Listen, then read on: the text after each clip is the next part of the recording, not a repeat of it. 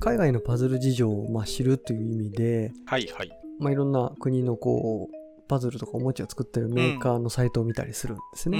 ん、そうですか。はい。で、まあ特にやっぱりいつも見ておおと思うところがいくつかあって、ええ、まあ最近だとあの、スマートゲームズスマートゲームス。あれうんは、ベルギーでしたっけね。ああ、そっか。どこの、どこだったヨーロッパはヨーロッパですよね。なんか、そのあたりだったと思うんです。ちょっと 適当なコメントで申し訳ないんですが、そこは曖昧な。まあ、スマートゲームズっていうね、ところがあるんですが、そうですね。ええはい。私も最近はちょっといくつか商品仕入れさせてもらって、ね、パズラボでももちろん売ったりもしてるんですけれども、あのそのまあ、スマートゲームズの、最近まあ、また新しいのできたよとか、いろいろ書いてあるんですけど、はいはい。まあ、なかなかこうは、セルフ的にやってるなっていうのがあるのと、やっぱりう、まいなって思うものが多いんですよね。うその、んパズルの構造というか、仕組みの面でも見せ方の面でもなかなかうまいことついてるなっていうような。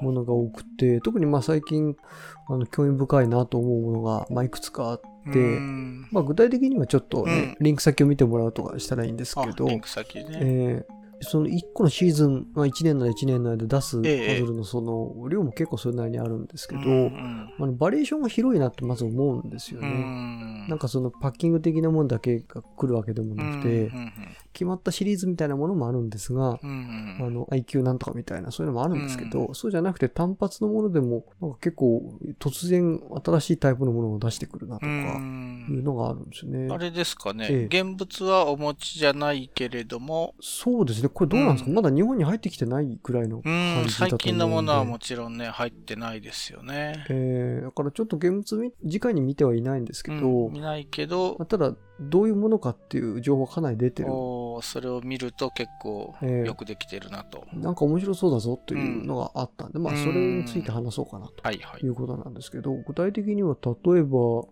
えーそうですね、サファリパークジュニアなんていうのがあって、うん。これは、まあ、ページ見てみると、まあ言ってしまえばスライディングなんだと思うんですようね。ん。一見子供っぽく見えますけどもね。なんか立体的な、あの、フィールドがあって、うん池とかね、木とかうん。うん。岩があはいって。そこに動物をこう多分差し込んで、えっ、と、どうこうせよということなんです動が、物がレールに沿って動かせるようんになってるんですね。うんうん。で、ただこの、そのルールも、後で言いますけど、気候も含めてなかなかよくできてるなっていうのがあって、まず、ルール自体は、あの、ここのコマをここに動かせじゃなくて、うん。えっ、と、こういう光景を見せてくれみたいな感じなんですよね。あの、スナップショットが提示されていて、こう見えるような位置に、あの、持っていけと。持っていきなさいとしか言ってないんですけど、そうすると結果的にどの位置にどう来るか、まあ決まるっていうことですよね。こういう風に取れるためにうは。ん。動物たちを動かすっていうことですかね。動かすんですねこの提示の仕方もなかなかちょっと斬新だなと思ってはいるんですけど、うん。えー横から見てるわけですもんうね。ん。なるほそのど。奥行き含めて。サファリパークといえば普通動物たちがいて、車が動いて見に行くもんなんですけど、そうですよね。そうではなくまさにそういう視点かもしれないですね。あまあまあでも視点としてはそうですね。車窓から見えるものなのかもしれないですけど、まあ、そういうまず指定がされているっていうところのうん、こう、ちょっと位置を言わないでどうやって答えを提示するかっていろいろあると思うんですけど、スライディングなるほどのって。。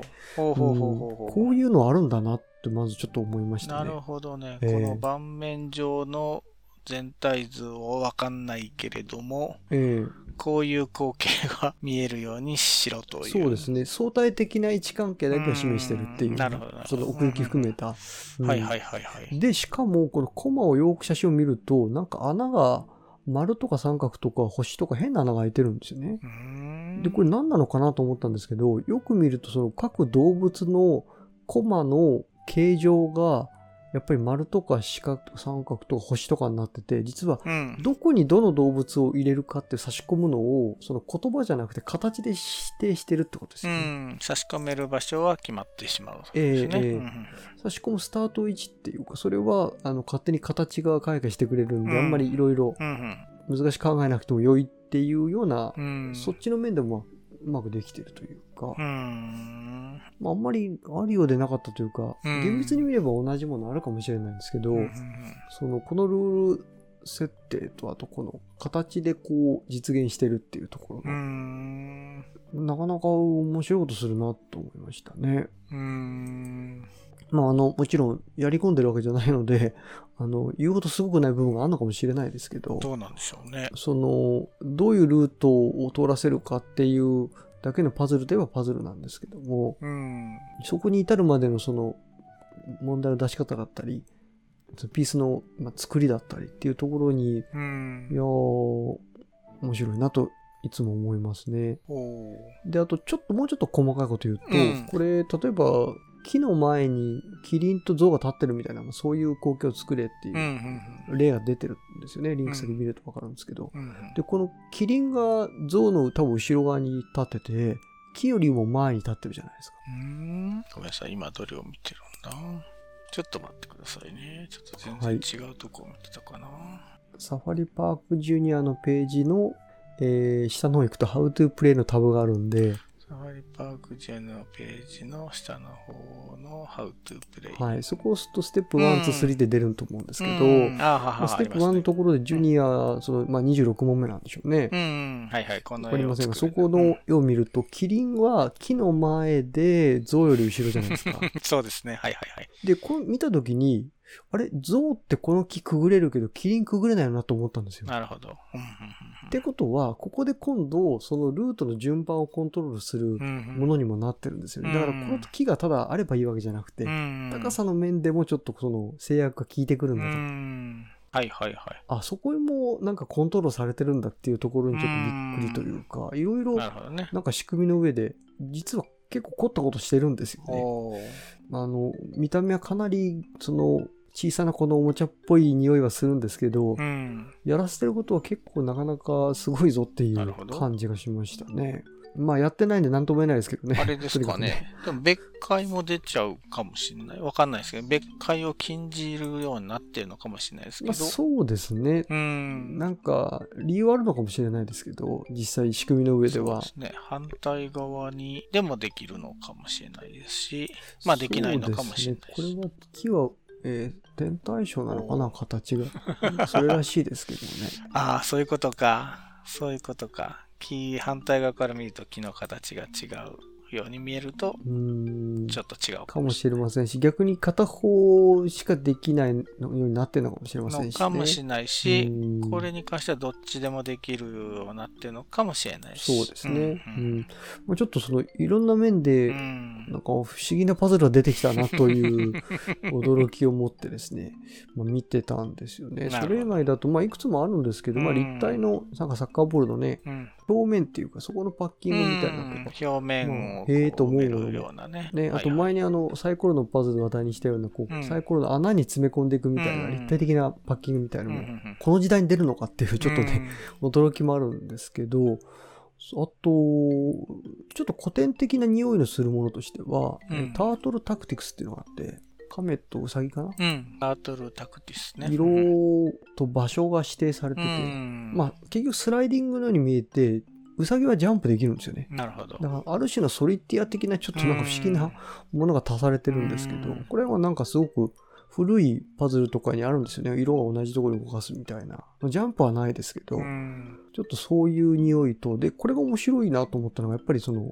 ゲームのセッティングに関するところで、スマートゲーム全般的にそのセッティングのところが混乱しないような工夫っていうのは結構なされててう、んこれなんか実は紙の色が違いますようん。ね。はいはい。違いますね。えっと、緑、赤、うん青、黄色、紫。うんで、オレンジだから、えっと、うさぎも色が違いますようんうね。ん。で、How to Play とか見るとわかるんですけど、最初に置く位置はまあ指定されるんで、そのゴールの部分っていうのが、それぞれの色がこう対応する場所に行くように、んなるほど。そういう風な誘導になってるんですよね。うんうんうん。えー最初にセッティングするのは図を見ればもうわかると。うんうんうん。で、ゴールはどう目にするかっていうと、その色が対応するところに行くうんっていうような。だから本当その、まあ、準備段階、セッティングもそうですし、最終的に行くゴールとか、なんかやっぱりそのうんやるべきことが結構分かりやすくなんかうん。演出されてるなっていうで、まあ、ものによると思うんですけど、結構答え自体も解析されてるみたいなんですね、きちんと。うだんからそういう意味でも、よくよく観察すると、見た目以上に工夫されてて驚くんですよね。よくできてるなと。えー僕あんまりここまで気にしないなみたいなのも正直あって、ちょっとびっくりしますね。見た目の可愛らしさに惑わされるなと。そうですね。かなりちゃんとロジカルになってるし、うまく作ってるなっていう関心ですね。うん、なるほど。うんパズルの遊遊ぶ面でも手強いんですけど、作り手としてもこいつ手強いなっていう、ちょっと思うようなな。感じもしますしね。で、ちょっとこの、えーと収録の直前に見て、あ、これ増えてるって思ったのうんが2つあって、1つがドレスコードっていうのと、うんもう1個が、まあ、IQ ミニっていうシリーズが新しくできたんです。それのこうヘックスバージョンが出てるなって。うん。エクスパートっていうのはうね、ん。まあエキスパートなんでしょうけど、ははは特にこうドレスコードっていうのは僕はなかなかうん。あの、おっと思うものがありまして、これご存知の方は、スマートゲームズがカラーコードっていうのうがん。あって、あれは色と模様っていうのかな。うんなんかを透明版をこう前後の組み合わせで重ね合わせの順番で、えーあの模様を作るっていうもんですけど、それをまあなんかよお洋服の模様を作るって。いううん方にしたんでしょうね、これね。ん。だからまあ、全然もちろん違うって言えば違うんですけども、あのパズルはまあ僕結構好きだったんですけど、まあ抽象的な感じもするので。ものすごく突然具象的にできるんだっていうこんな感じで、うん言。われてみたらね当たり前なんですけれども、なるほど。これ自分で思いつくかなとかって考えちゃいますね。うんえー、じゃあまあこれもね、見せ方が、ねこういう見せ方ができるんだと。うん、でいうことまたこのカラーコードに対してドレスコードって名前もちゃんと リンクさせてる上にドレスコードっていう確かにね意味ですよね。ありますよある意味ね。ううんん。そこら辺のまあいろいろうまいこうそういうチームがよくできてるんでしょうねこのねうん。パズル作るのとまあその見せ方とうん実際の造形物を考えるとか、うんまあしかしなんとも大したもんだなと。思いますね。関心するものが多いとういんうことですね。で、スマートゲームズとまあ僕の中で一方、まあ、対比的な位置にあるものとして、まあ、シンクファンっていう、Think Fun。旧バイナリーアーツですかね。そうですね。名前がね、変わりましたもんね。ええうん。あそこもう出してますよね、新しいパズルをね。うん。例えばちょっと、まあこれもリンク先見ていただくといいんですが、ニューゲームスっていう新作を出してるページがあって、うんうんそこでブロックチェーンっていう、これって紙鎖の立方体、うん。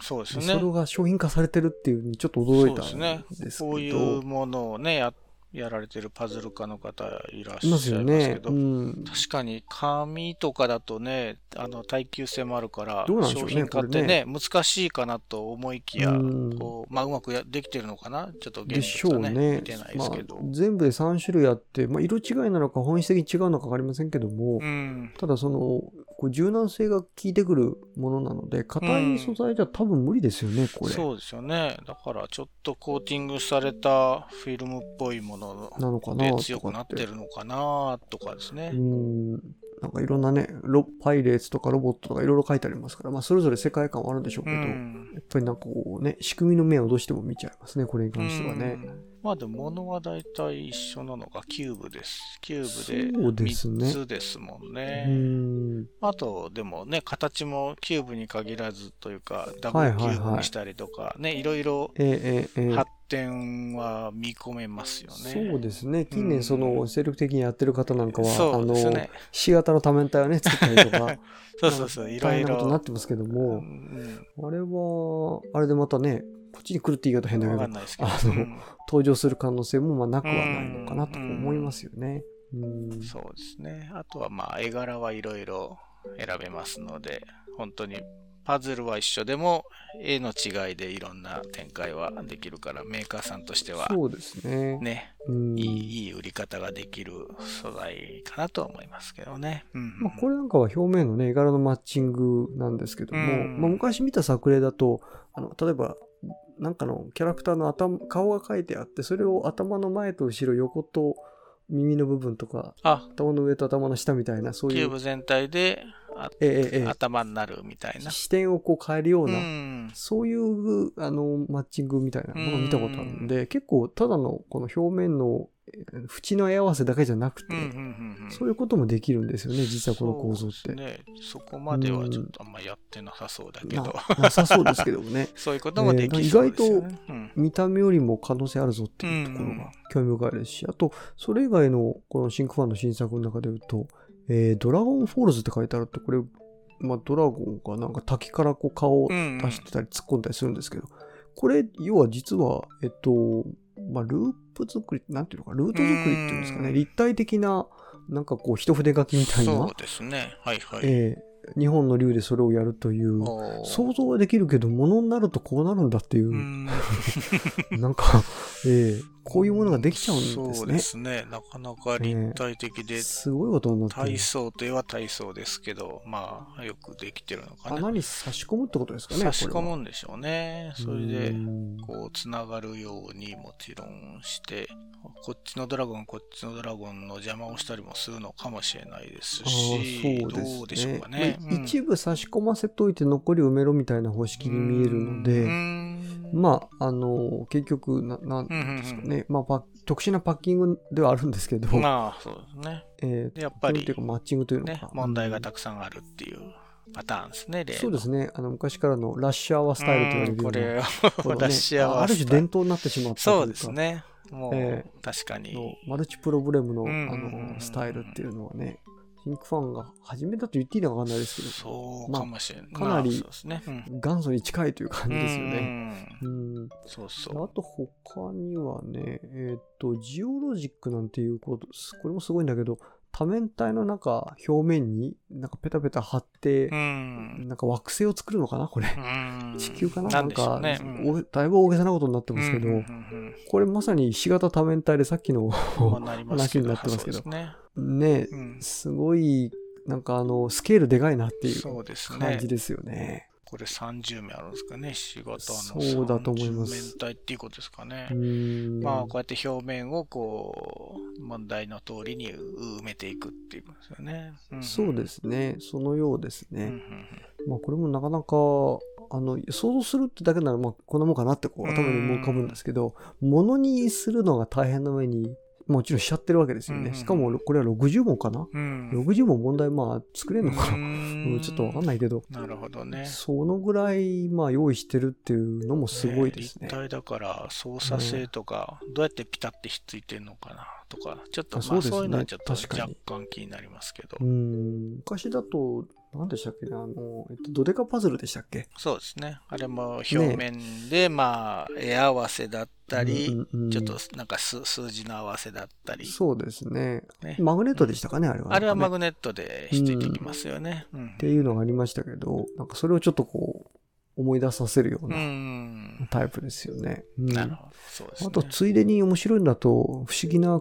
うんスパイダーウェブっていうのがあって、これゴムを多分使ってると思うんですよね。 Elastic Web なんとかつってるんで、うんまあまあまあ、あのなんか伸び縮みする、まあちょっと劣化するかどうかともかくと。して、劣化するかもしれないですね。この盤、フィールド上になんか三角形、四角形作ったりしてって、重ね合わせるっていう、あの子供のね、よく図形のおもちゃみたいなこういうのありましたけどうん、ピンが出てて、これが実はちゃんとパズルとしてこういう形で遊べるんだなという。うんまあ、要は平面分割だとは思うんですけど、図形でいうところの。そうですかね。うんこれなんだろう。仲間分けなのかな？それとも。これを見る限り、分けるっていうよりは、あの、その上を通らせるんでしょうね。あ、上をちゃんと通らせるのうんか。はいはいはいはい。まあ、この不思議なフィールド上をこう多角形で分割するみたいな、そのラインをどこに置くかっていう問題で、ちょっとどのぐらい難しくなるのかがあんまりよくわかんないんですけど、意うん外と簡単になっちゃわないのかなとか思うんですがどうなんでしょうね。線難しいんですかねをう上を通るって言ったらもうね、どの線、どの点かどの点かが明らかになりそうな気はしちゃうけど、違ううんのかそうでもな。ないのかな。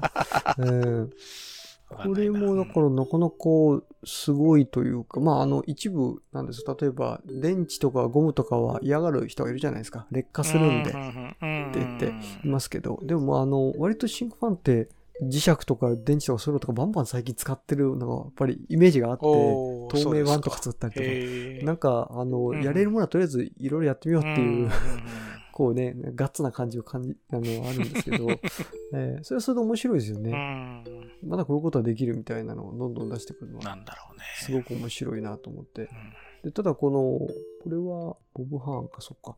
いろんな人がやっぱりパズルの作者として出てくるのがシンクファンだなっていうのがやっぱりイメージとしてあって、なるほど。いろんな人が結構関わってるんですね。う、うんん。一方で先ほどのスマートゲームズに関しては、まあ、かなりの面をこうラフ・ピーターズって方がうん占めてますよね。お抱えの専属作家がいるみたいな感じになってるわけですね。なそんな感じですよね。で、まあ、またこの人がいすごい有能だっていうこともあるので、うん。えどこまで変わってるのかわかんないですけど、まあ、かなり自由自在にいろんなもの作ってくるなっていううん感じで、そのまあ対比も面白いんですようんうんうんね。すごくね、この2つのメーカー。もちろんこれ以外にもいろいろね、メーカー相談してると思ううんんで、うんまあまあ、あの、頑張っていただきたいという感じですけど、うんでもやっぱりこの2つは、ちょっと断るごとに僕は見に行ってしまうメーカーさなんるほどですよね。ちょっと残念ながら今手元にないし、そうで。あるうんなんか気がしないんですけど、ん最近あんまり入ってこないので、えーでもなんか非常に刺激されますね。うんこういうのを考える側としては。なるほど。これ皆さんもなんかね、ちょっとそういう、このメーカー面白いとかね、そういうのあったらぜひ知りたいところですね。僕もちょこちょこいろいろ、いろんなの見てはいるんですけど、ここまで1年の間にどうやっと、うおーと思うようなもの出すってなかなかないので、うんうんうんうんやっぱりちょっと特殊だと思いますね。パズル方面で見ても。なるほど。うんシンクファンはね、いろんな作家さんが関わってるという意味では、いろいろ数も出そうですけどね。うんスマートゲームスは、いや、まあ本当に一人の方でやってるんだったら、そうですね。たくさん出すって難しいことですよね。そうなんですよね。どう、もう毎日そういうことばっか考えてるんですかね、知りませんけど。どうなんでしょう。まあなんかちょっと、今後ね、あの、新しいもの出たらまた見に行こうかなという感じで。できれば遊びたいところなんですけど、なかなかちょっとこう、入手経路がよくわかんないので。だから私もはい日本に代理店がスマートゲームスあるんですけど、ええそこも全部を仕入れてるわけじゃないらしくて、うんもちろん新しいものはまだ入ってないですし、うんなかなかルートがあんまりないかもしれないですね、日本にはねまあちょっとこの先期待したいという感じですかね。はいはい。はい。そんなところで